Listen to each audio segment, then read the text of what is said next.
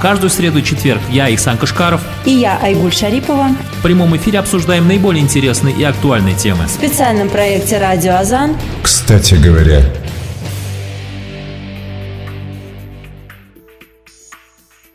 Ассаляму алейкум, рахматуллахи баракат, уважаемые радиослушатели. Начинаем очередной выпуск передачи «Кстати говоря», а это значит, что у микрофона в студии «Радио Азан» в ближайшее время с вами проведу я, ее ведущий Ихсан Кашкаров. А сегодня в качестве гостя в нашей студии находится кандидат исторических наук, доцент кафедры татароведения и тюркологии КФУ Аскар Александрович Гатин. Ассаляму алейкум, рахматуллахи баракату.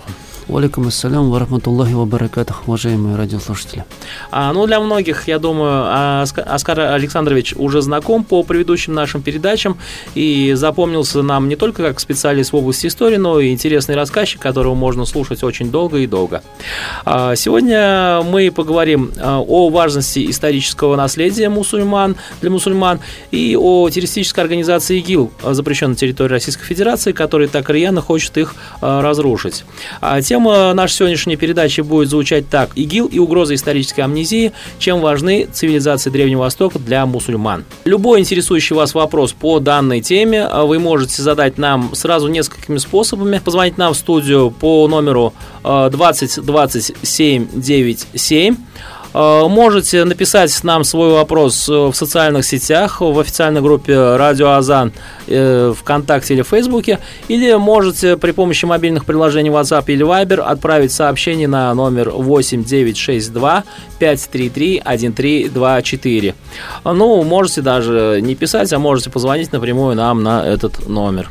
Ну, а сейчас, переходя к теме нашего, нашей передачи, хотелось бы Э, спросить Оскара Александровича, почему ИГИЛ э, террористическая организация, которая э, сейчас, скажем так, уже теряет свои позиции на Ближнем Востоке, да, то есть в Ираке, в Сирии, помимо того, что захватывала, скажем, нефтяные месторождения, стратегически важный объект, она занималась захватом еще и исторических э, памятников. С чем это связано и, и каково вообще значение вот этих памятников для человечества, для мусульман в частности? А, ну, в настоящее время есть очень много объяснений тому, почему а, представители ряда террористических организаций, это не только ИГИЛ, Джабхат Ан-Нусра и ряд других а, более мелких и менее известных групп, занимаются разрушением памятников, архитектуры, истории культуры Ближнего Востока. Одно из мнений связано с тем, что это имеет определенное коммерческое значение, что тем самым они пытаются наиболее ценные объекты вывести э, за пределы Сирии и Ирака и продать э, в частные коллекции, в музеи, в основном, э, естественно, американские или наиболее богатым, состоятельным людям. Но есть у этого и другое объяснение. Дело в том, что данная организация, позиционирующая себя как ну, якобы мусульманские, пытаются обосновать это с точки зрения ислама тем, что они разрушают объекты, которые являются не мусульманскими. Ну и, соответственно, эти объекты когда-то были построены с целью поклонения всевозможным божествам, а борьба с невежеством, особенно борьба с ширком, с э, всевозможными проявлениями многобожия, это ключевая задача и цель любого мусульманина – и с этой точки зрения их деятельность, она вложится как бы формально в русло ислама. Но на самом деле вот у этой проблемы э, существует э, две очень серьезные два очень серьезных аспекта. Первый аспект – это вот чисто такой религиозный, богословский, мы, наверное, его касаться не будем. А есть еще и другой очень важный аспект, он связан именно с историей. И не только историей Ближнего Востока, но и с историей ислама. А я, может быть, э, начну эту передачу немножко не с того, что происходит сейчас на Ближнем Востоке в целом, а хотел все-таки нам э, коснуться того, что, было. То, того, что происходит рядом с нами. Вот нам кажется, что вот это все, вот эти ИГИЛ, Джабхат Нусра и ряд других террористических организаций, они действуют где-то очень далеко, а границы наших государств никак не соприкасаются ни с Сирией, ни с Ираком, и вроде бы у нас все хорошо и спокойно, но на самом деле проблема заключается в том, что люди, которые э, считают, что вот эти памятники архитектуры, истории, культуры Ближнего Востока должны быть разрушены, они живут, в общем-то, рядом с нами. Я скажу вам больше того, что, к сожалению, в ряде учебных заведений э, Казани, которые готовят именно людей по э, направлению именно мусульманского э, образования, они как раз среди этих э, студентов, к сожалению, есть немного, не так много людей, которые, в общем-то, считают, что ничего страшного в этом нету. А более того, а, к сожалению, у нас в России есть много людей, которые не видят э, ничего плохого в том, чтобы разрушать а, памятники истории Ближнего Востока, связанные с культурой Древнего Египта, Месопотамии, индийской культуры, считая, что в этом Э, в этих памятниках нет э, ничего полезного ни для мусульман, и что они являются памятниками джихилии, того времени невежества, когда э, люди поклонялись, возможно, божествам. А, на эту проблему можно посмотреть двояко. С одной стороны, эти люди исходят из того, что в свое время сам пророк Мухаммед, саллаллаху алейхи вассалям, он, э, собственно говоря, не только призывал людей э, поклоняться одному Всевышнему Аллаху, но и собственным примером в своей жизни показал, как нужно относиться к идолам. Известно, что когда ислам победил в Мекке, то одним из первых, самых главных актов, который был совершен э, с целью именно утверждения ислама, это было, э, было уничтожение всех идолов, которые стояли вокруг Каабы. И вот это вот как бы главный такой тезис, главный исторический факт, который является самым лучшим обоснованием того, как нужно поступать с подобного рода памятниками. Но проблема заключается ведь не в том, что э, идолов э, разрушали. Проблема заключается в том, что сегодня нам реально угрожает историческая амнезия. И вот эта историческая амнезия, беспамятство, незнание прошлого, оно угрожает ведь не только э, с точки зрения там, западной цивилизации, оно угрожает еще и мусульманам. Почему? Потому что история Ближнего Востока – если взять и историю Древнего Египта, и историю государств и народов Месопотамии, а это, собственно, территория современного Ирака, Сирии, Южного, Южной Турции, это история, которая непосредственно связана с историей ислама. И в чем главная проблема этих людей, которые говорят, что давайте вот эти памяти разрушим? Они видят историю ислама примерно так, усеченно, что история ислама начинается с пророка Мухаммеда, с первых э, его сподвижников сахабов, с первых э, халифов, которых мы называем обычно праведными халифами. И вот, собственно говоря, с конца VI века, если считать по европейскому календарю, э, с начала VII века начинается история ислама. Все, что касается истории этого региона Ближнего Востока в широком смысле этого слова до этого времени это все не исламская история, это все надо стереть с земли, с лица земли, это все э, противоречит э, канонам ислама. Но тогда возникает вопрос, а как нам узнавать, как нам познавать историю пророков? Вот очень многие люди думают, что история пророков это история, которая описана в Коране. Э, есть несколько хадисов, которые описывают э, отдельные события из жизни э, некоторых пророков. И мы должны изучать всю историю человечества сквозь призму того, что написано в Коране, того, что говорится в хадисах, а все, что касается не исторического не мусульманского контекста, все, что написано в других книгах, это все к исламу не имеет отношения, ну и, соответственно, это никакого значения для мусульман не имеет. Такой подход, как это не покажется странным, существовал не только и существует не только на Востоке, он вообще впервые появился в европейской цивилизации, в культуре народов Европы в то время, когда христианская идеология начала подвергаться критике.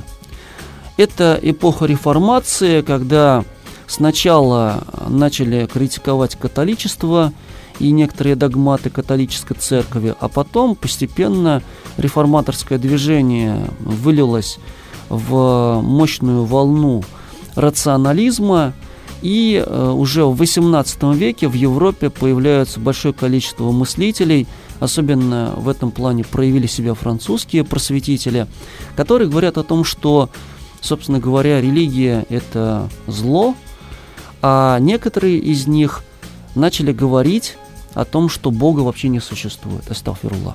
В частности, например, если взять Вольтера, одного из самых известных французских просветителей, ну, в истории России он известен тем, что э, последовательницей его идей была Екатерина II. А, вот он как раз был одним из последовательных сторонников критики религии, религиозных догматов, и он очень активно, так сказать, надсмехался над вообще идеей божественного происхождения мира. К чему это привело? Это привело к тому, что э, философы, мыслители европейской, э, так сказать, э, философии выдвинули тезис о том, что Библия – это легенды, это байки, что Библия не описывает реальную историю, и верить всему тому, что там написано, не стоит. Ну, например, самыми известными объектами критики э, в библейском тексте Ветхого Завета являются э, повесть, э, или как его иногда ученые называют миф о потопе, связанный с э, библейским пророком Ноем, или как по-мусульмански мы говорим, Нух алейхиссалям. И все говорят, ну как же вот так вот, вот э, в Библии описывается потоп как всемирный, но потопа-то не было, человечество живет. Более того, эволюционная теория доказала, что э, первые э, гоминиды, предки людей появились несколько миллионов лет назад, а мы сейчас сидим и читаем Библию и видим, что все это не соответствует реальности. Более того, как э, человек мог собрать всех животных, все растения, погрузить это все на корабль, угу. построить этот корабль и потом чудом спасся. Но это все байки, все это бред. И, соответственно, ученые э, вплоть до середины 20 века э, всерьез считали, что да, действительно, никакого отношения вообще история о потопе к реальной истории не имеет. Э, второй очень известный сюжет, который тоже подвергался серьезной критике, это сюжет о Вавилонской башне. Э, в Ветхом Завете есть э, очень интересная история о том, что первоначально люди говорили на одном языке, все друг друга понимали, потом люди возгордились и решили построить башню выше небес, и Бог разгневался на людей и разрушил эту башню, послал на людей несчастье, и таким образом после этого люди перестали друг друга понимать, и появилось много языков. Но это такая вульгарная передача вот этого ветхозаветного сюжета, которая очень хорошо известна и по советской атеистической литературе, и по целому ряду книг а, такого популярного а, толка о Библии.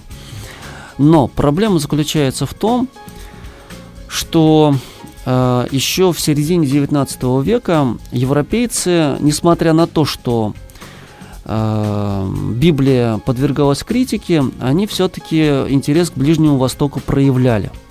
Более того, именно э, благодаря развитию рационализма, именно благодаря изучению истории, интереса к Ближнему Востоку, э, французы, англичане, чуть позднее немцы организуют специальные экспедиции – Э, в ходе которых они узнают о том, что, оказывается, на Ближнем Востоке сохранилось много древних э, развалин, э, есть много легенд, которые описывают библейские э, события или города, упоминаемые в Библии, в привязке к конкретным местам. Например, ну, самым известным Это является бытование легенды о древнем Вавилоне, то есть, несмотря на то, что прошло много, много времен, много народов, много цивилизаций сменилось, но на месте, где находились развалины этого города, древние так сказать, сооружения уже были засыпаны землей, но люди, которые жили, четко идентифицировали, говорили, что вот в этом месте когда-то находился такой-то город. Вот это вот Биабиль, вот это Вавилон. И европейцы начали интересоваться, а как это вообще соответствует истории. Начали проводить раскопки. И что выяснилось? Выяснилось, что оказывается, действительно многие события, точнее даже города, которые и народы, описанные в Библии, это не какие-то выдумки там еврейских э, значит, э, старцев, это не какие-то басни, которые пытались обосновать свою власть э, цари или значит, люди, которые объявляли себя пророками, пытались людей э, обмануть. Нет, оказывается, эти все города существовали.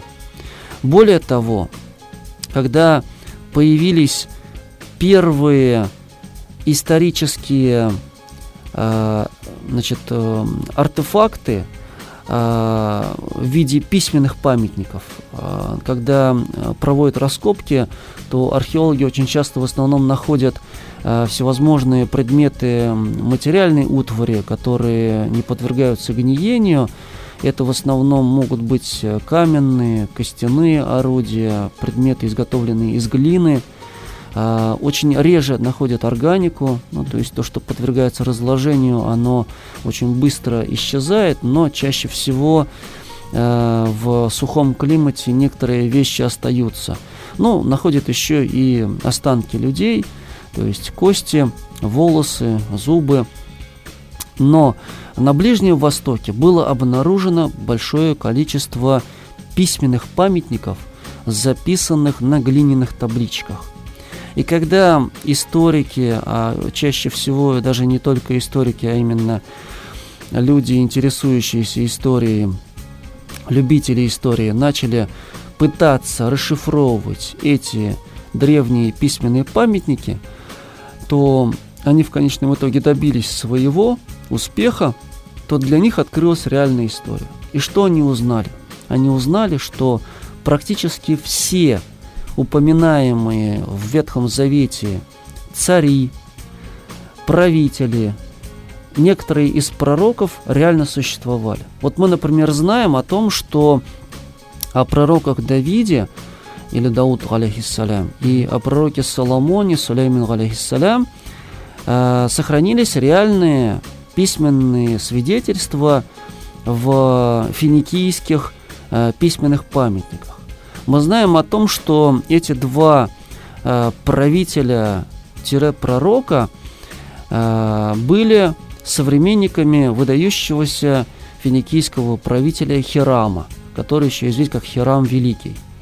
Ну, конечно же, для многих мусульман, если они откроют там Коран, э, об этом мало что там написано, про Хирама они там и следа не найдут. Но тем не менее есть памятники, есть письменные свидетельства, которые э, фиксируют договоры э, между правителями. И вот там как раз упоминаются и Давид, и Соломон. И в Ветхом Завете, кстати, описывается строительство первого храма, то, как к этому привлекались э, финикийцы. То есть это все оказалось вполне реальной историей. Приведу еще один интересный пример. А, вот известно из коранической и вообще из мусульманской истории, что Сулейман, алейхиссалям, был э, одним из самых богатых. Иногда говорят, что он был самым богатым человеком в мире. Он был любителем лошадей. Угу. А, но, естественно, возникает вопрос, ну хорошо, а есть ли в истории подтверждение этому? Вот если мы опираемся на исторические источники, на археологические исследования, то выясняется, что действительно а, в период, когда правил Сулейман, угу. древний Израиль, государство, которое существовало на Ближнем Востоке, оно действительно достигает своего наивысшего экономического расцвета, и целый ряд археологических свидетельств, обнаруженных в последние 50 лет, как это не покажет странным нашим радиослушателям, благодаря усилиям все-таки израильских, угу. еврейских археологов, они подтверждают эту историю. То есть действительно государство Израиль в древности – имела очень широкие обширные связи с государствами Ближнего Востока, с соседями. Главным образом это финикийские города, это с Сабейским царством. И это все подтверждается, а у а, Сулеймана основным источником богатства историки считают добычу золота. Дело в том, что в пустынях, которые находились в на территории Израиля, древнего Израиля, там были а, значит, копии, то есть залежи золота, и их добывали, собственно, за счет этого а, могущество и богатство государства возрастало. А, приведу еще другой пример. Это пример, связанный вот как раз с потопом. Угу. Ну, действительно, самая интересная история, потому что самая невероятная, трудно объяснимая – и вместе с тем слишком много непонятного. А, вот с точки зрения истории, а, потоп долгое время тоже считался историей что-то вроде анекдота исторического. Потому что объяснить, как дальше человечество выжило и как вообще одна семья могла дать Э, продолжение всему роду человеческому очень тяжело. А если учитывать то, что люди живут еще и в Америке ну, да. довольно давно, то тут вообще возникает вопрос, как же вообще быть с потопом. А если взять еще и географию, люди, знающие географию, могут сказать, да как же этот потоп вообще мог случиться? Это ж сколько нужно было воды, чтобы пролить ее на землю и всю ее затопить. И потом куда она делась? да, бы. но, возможно, в океан, но в данном случае, как бы, ученые всегда вызывали такую скептическую такую волну по поводу того, было это или не было. А что говорит нам история? Известно, что когда э, целый ряд э, просто любителей истории отправляются на Ближний Восток за сбором ценностей, они вот тоже как бы Э, пытались э, скопить коллекцию, собрать такие вот предметы. Они прибывают э, на территории сначала Османской империи, в составе которой находились в основном земли Ближнего Востока. А дальше они едут вот на территорию современной Сирии, Ирака, угу. начинают общаться с местными жителями, берут себе проводников – и через них узнают о том, что есть какие-то там легенды про древние города, учитывая, что все-таки люди раньше немножечко были более-менее верующими, Библию они еще читали, хотя, может быть, далеко не все из них были такими набожными людьми. Поэтому более или менее они понимали, о чем идет речь, и они, так сказать, проявляли интерес, а действительно, что это, где это. И вот в 70-е, 80-е годы 19 века на территории Э, Палестины, Ирака, Сирии начинают проводиться первые регулярные археологические раскопки. Но сейчас я не буду об этом рассказывать, это слишком долгая история. Uh-huh. в частности, были открыты целый ряд древних городов. Например, были найдены а, развалины а, древних городов Ур, Урук. Это одни из древнейших городов, которые были основаны еще шумерами. А, одним из загадочных народов Ближнего Востока, основавшим одну из первых цивилизаций на а, территории современного Ирака. И когда археологи раскапывают города, существует такая э, историческая практика, что люди оставляют после себя следы жизнедеятельности, эти следы четко фиксируются в слоях земли, и когда люди опускаются глубже в землю, они доходят до какого-то слоя, который уже показывает, что здесь уже человеческой деятельности нету. Это обычно называется условно материк. Mm-hmm. И считается, что вот именно вот этот слой – это самый древний э, слой, который предшествовал появлению поселения. И по нему определяют начало э, регулярного поселения или регулярного жительства на этом месте.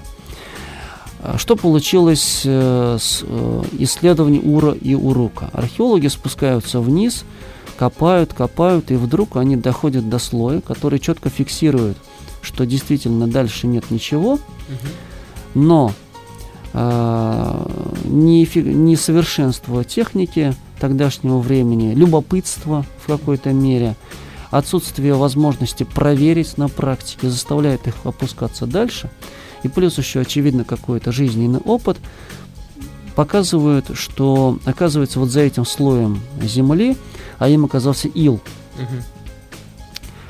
скрывается более древнее поселение. Ученые начинают гадать, ломать голову, как это так. А более поздние, уже исследования в 20 веке, вновь возвращаются к этой теме, вновь отправляются экспедиции. Кстати, э, в, когда был Советский Союз, и советские археологи участвовали в изучении государств и народов Ближнего Востока. Э, но в основном, конечно, большой вклад внесли именно европейцы, это англичане, французы, бельгийцы, э, немцы. И в конечном итоге все-таки историки с очень большой осторожностью выдвинули мнение о том, что в развитии вот этих городов был какой-то период, когда история вдруг прервалась. А когда нашли письменные памятники, таблички, изготовленные из глины, на которых были написаны имена правителей Ура, Урука и других городов, Лагаша, Ларса и так далее, то выяснилось, что в этих табличках история делятся на два этапа. На после потопа и до потопа.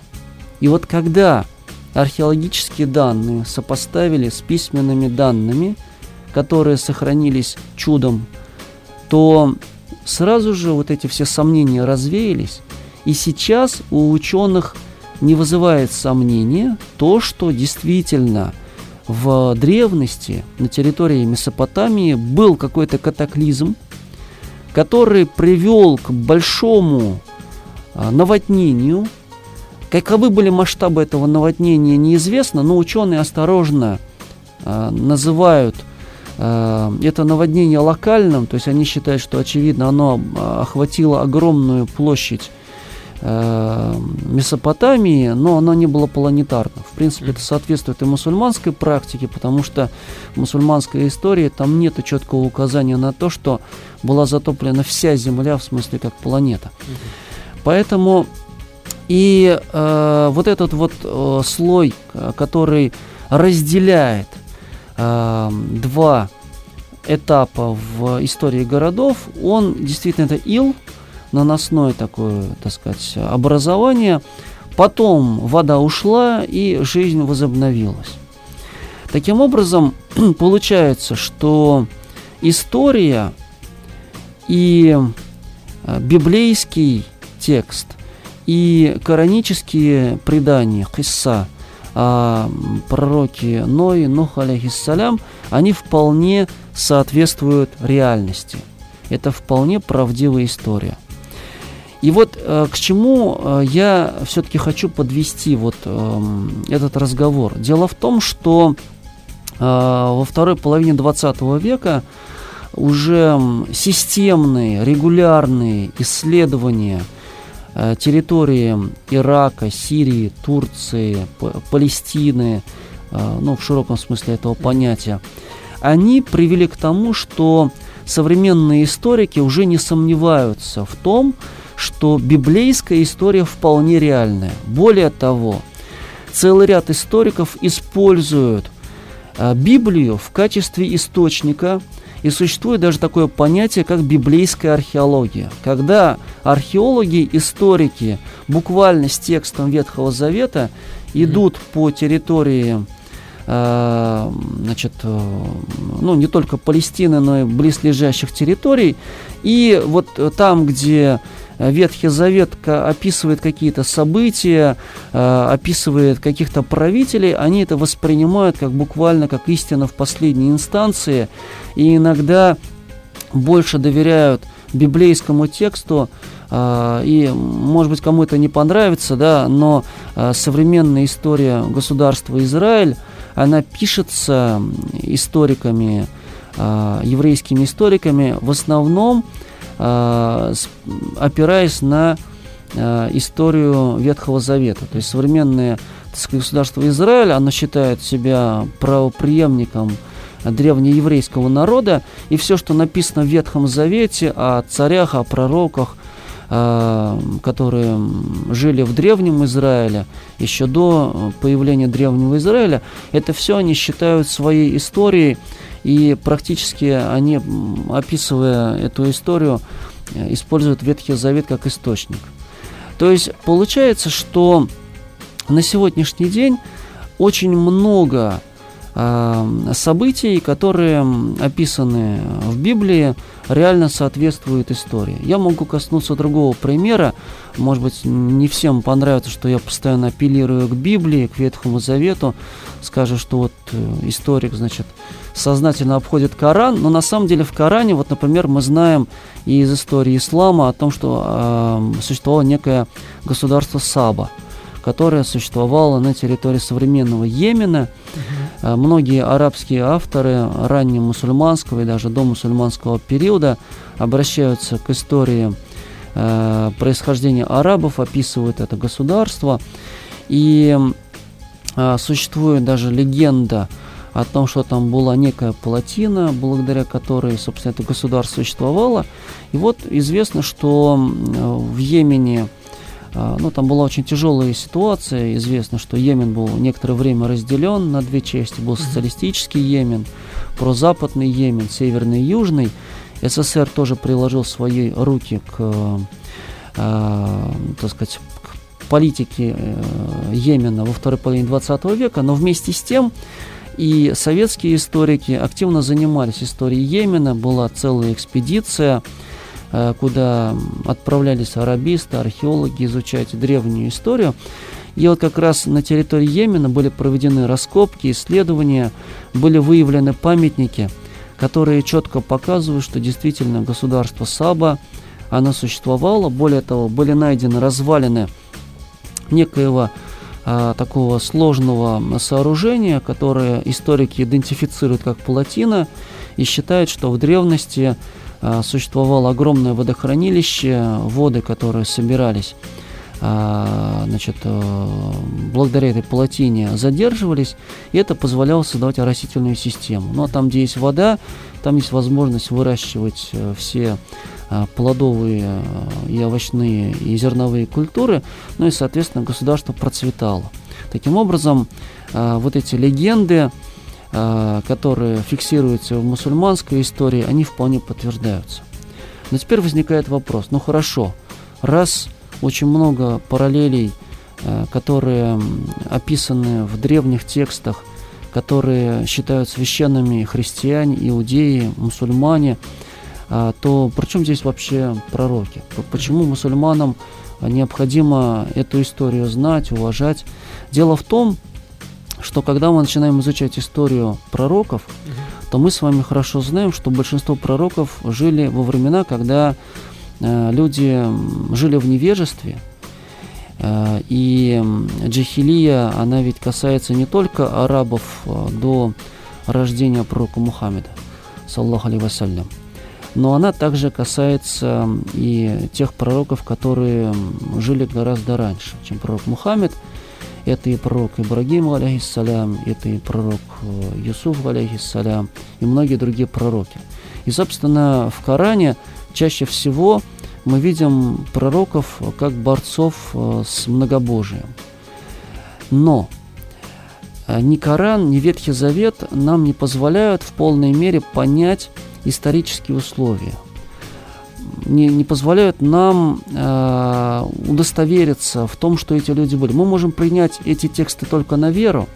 Для любого верующего мусульманина, и, э, безусловно, Коран – это истина, и не имеет права никто сомневаться в том, что там написано, но всегда у человека э, есть вот в душе, в голове такой вот червячок, который всегда ему э, говорит, ну хорошо, А чем это еще подтверждается? Ну ладно, там в книжке написано, но чем это еще можно подтвердить? Ведь не случайно люди всегда не принимали многие вещи на веру, требуя каких-то доказательств. Либо чуда, либо какого-нибудь предмета, покажи, принеси мне все это дело. А если говорить об истории, вот где можно найти следы э, существования там пророков – где вообще мы можем удостовериться в том, что э, действительно все это было, и узнать гораздо больше об этом, чем только написано в Коране. Наконец, откуда мы можем узнать, а где находились города, в которых бывали эти люди, страны. Вы знаете, я вам такой пример могу привести. Вот, скажем, например, мы знаем из истории пророка Юсуфа, что э, значит, Юсуф, алейхиссалям, его братья и их отец – Якуб, алейхиссалям, а, они все значит, происходили из а, некоего, некого такого то ли государства, то ли области под названием Канран. Угу. Вот мы читаем историю, мусульманскую историю, и мы думаем, где этот Канран находится, что это такое вообще. И мы это воспринимаем на веру. Но у нас же всегда есть желание. Это Индия, это Китай, это Ближний Восток. Вообще, где это вообще? Дело в том, что понять очень многие события, которые происходили в жизни пророков, без знания истории очень часто невозможно. И вот если мы начинаем изучать историю, мы обнаружим, что и в Ветхом Завете встречается это понятие Ханран, только по-русски оно описывается как Ханаан. Что же это за страна такая Ханаан? Опять же, э, у христиан может возникнуть вопрос. На самом деле историки уже давно благодаря археологическим исследованиям, э, расшифровке древних письменных памятников установили, что Ханаан – это не что иное, как древняя Финикия. Вот я уже упоминал, mm а Финикия – это удивительная страна, которая никогда не была относительно единой в политическом плане, но э, Финикия, или правильно сказать Ханан, или по-арабски Канран, угу. он дал человеческой цивилизации огромное количество э, полезных вещей, которыми мы пользуемся. Вот самый простой пример – это то, что все современные алфавиты, в том числе и используемый арабами и многими мусульманскими народами арабский алфавит, он является э, алфавитом, появившимся под влиянием а, именно финикийского письма. Там, правда, история была более сложная. Известно, что первыми, кто, а, собственно, придумали и воплотили в практику алфавитное письмо, были финикийцы. А, потом их письменность была заимствована большим количеством других народов. То есть принцип письма был приспособлен к греческому языку, появляется греческая письменность, от греческой происходят уже многие современные европейские, собственно, русские буквы, вот именно запись, э, латинская система записи именно буквами звуков, она восходит именно к финикийскому. И арабское письмо, оно тоже восходит, там есть ну, несколько версий, ну, самое известное, что все-таки арабская письменность восходит к амарийской письменности, а амарийская письменность восходит к древнефиникийской письменности. Более того, интересный такой факт, что а, многие буквы, они даже сохранили названия финикийские, а, несмотря на то, что а, народы, которые заимствовали эту письменность, эти буквы использовали а, в совершенно другом виде. Ну, самый простой пример, вот у греков, а, если мы а, начнем перечислять названия букв, альфа, бета, гамма, mm-hmm. это все с точки зрения греческого языка непонятно. Откуда же эти названия взялись? Это все финикийские слова. Что, например, значит альфа? Альфа на греческом языке такого слов не существует, но сейчас обычно альфой называют первую букву, говорят альфа и омега от начала uh-huh. и до конца, то есть первая буква и последняя буква греческого алфавита. Uh-huh. Такое нарицательное понятие альфа или альфа частица в физике известное понятие. Uh-huh. Но на самом деле альфа это, финики, это искаженное, такое приспособленное к греческому, эллинизированное, как говорят ученые, название древнефиникийской буквы алиф. Что такое алиф? Дело в том, что финикийцы первую букву писали, обозначали значком а, в виде головы быка. И в финикийском языке алиф означает бык. Если мы возьмем первую букву арабского алфавита, алиф, угу. алиф, бета, th, угу. вот как раз алиф – это тоже название первой буквы, оно единственное сохранилось, по сути дела, именно вот эта буква, которая тоже название восходит именно к финикийскому названию первой буквы. Ну, возьмем другие некоторые примеры. Финикийцы, кстати, они были семитами. Угу. То есть они были родственные э, к арабам по языку, Значит, ну, дальше вот греческая буква бета. Буква Б, бета. Что значит такое бет? Эм, а, значит, бета от финикийского слова бет. А, бет э, по-финикийски означает дом. Значок обозначался в виде такого вот прямоугольника, не замкнутого. А, оно соответствует арабскому бейт, угу. что тоже в переводе как дом означает. Дальше мы возьмем следующую букву. Это э, значит, гамма, оно происходит от э, финикийского слова э, гамель или гемель, э, что в переводе значит верблюд. Но люди, которые знают э, египетский диалект, они сразу скажут, что очень похоже на египетское слово гамель или на арабское классическое джамель, что значит верблюд. То есть, опять же, очень много соприкосновений. А, ну, можно здесь еще несколько привести примеров. А, скажем, а, скажем, буква «Я» обозначалась в финикийском языке словом «йод». Йод в переводе значит рука соответствует арабскому классическому я, ядом, что значит тоже рука. Дальше, значит, берем букву М. Ну, если взять э, арабский мим, в финикийском это соответствует э, э, слову мем. Э, мем это значит э, вода. А, ну, по-арабски оно как ма. Да. Вот, значит, это тоже вода. Значит, э, ну, дальше можно взять, например, э, букву э, айн. Э, айн, как ни странно, и в финикийском обозначалось тоже э, как айн. Это означает глаз. И в арабском, и в финикийском это звучит э, одинаково. Э, ну, там еще ряд других, то есть у каждого э, зву, у каждого знака финикийского алфавита э, было свое название, э, слово, которым это обозначалось. И вот как раз вот э, греки это все заимствовали, сохранили.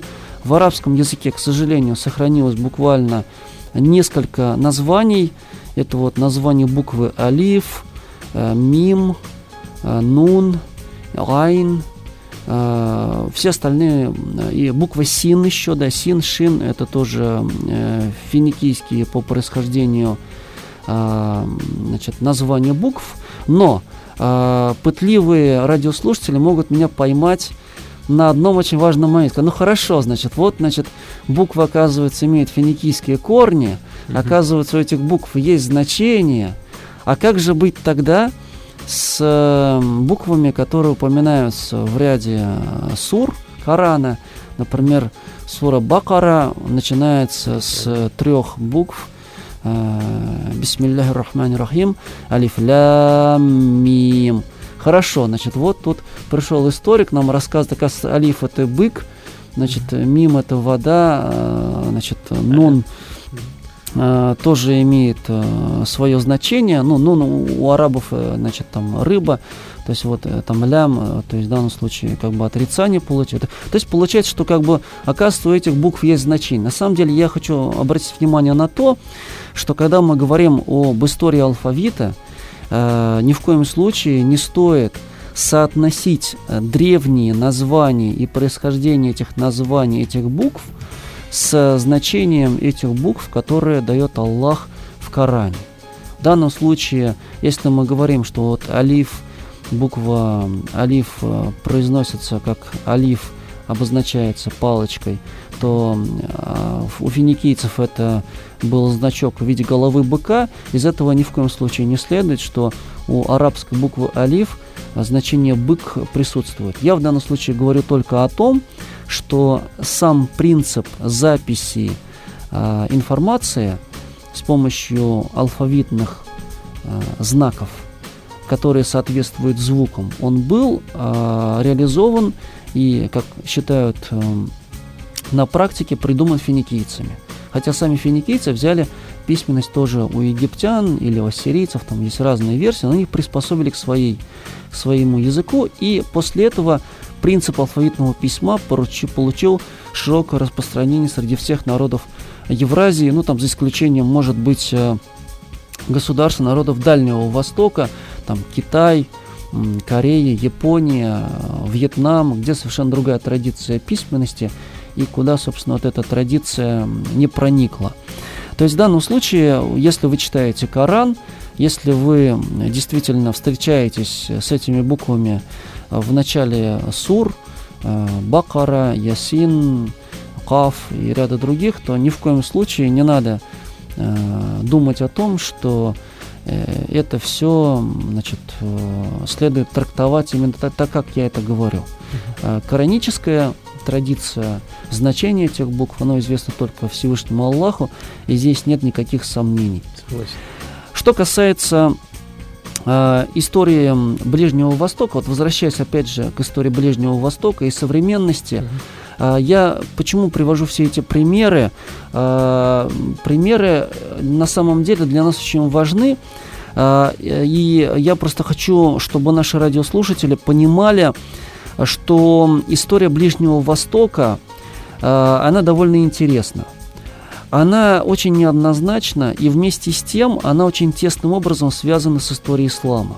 Да, к сожалению, э, у нас очень мало литературы, в которой э, вот эти все сюжеты из истории Древнего Востока были бы описаны, исходя и из мусульманской истории. К сожалению, может быть, в этом смысле пока еще мусульманские историки немножко отстают, но, безусловно, на сегодняшний день накоплено большое количество фактов, данных, которые показывают, что нам, мусульманам, необходимо знать историю Ближнего Востока не только в узком смысле, но и гораздо более широко, чтобы понимать, где жили пророки, почему они э, занимались пророческой деятельностью, против чего они выступали, какие были э, культы, против которых, с которыми они боролись, и в каких государствах и с какими народами они соприкасались.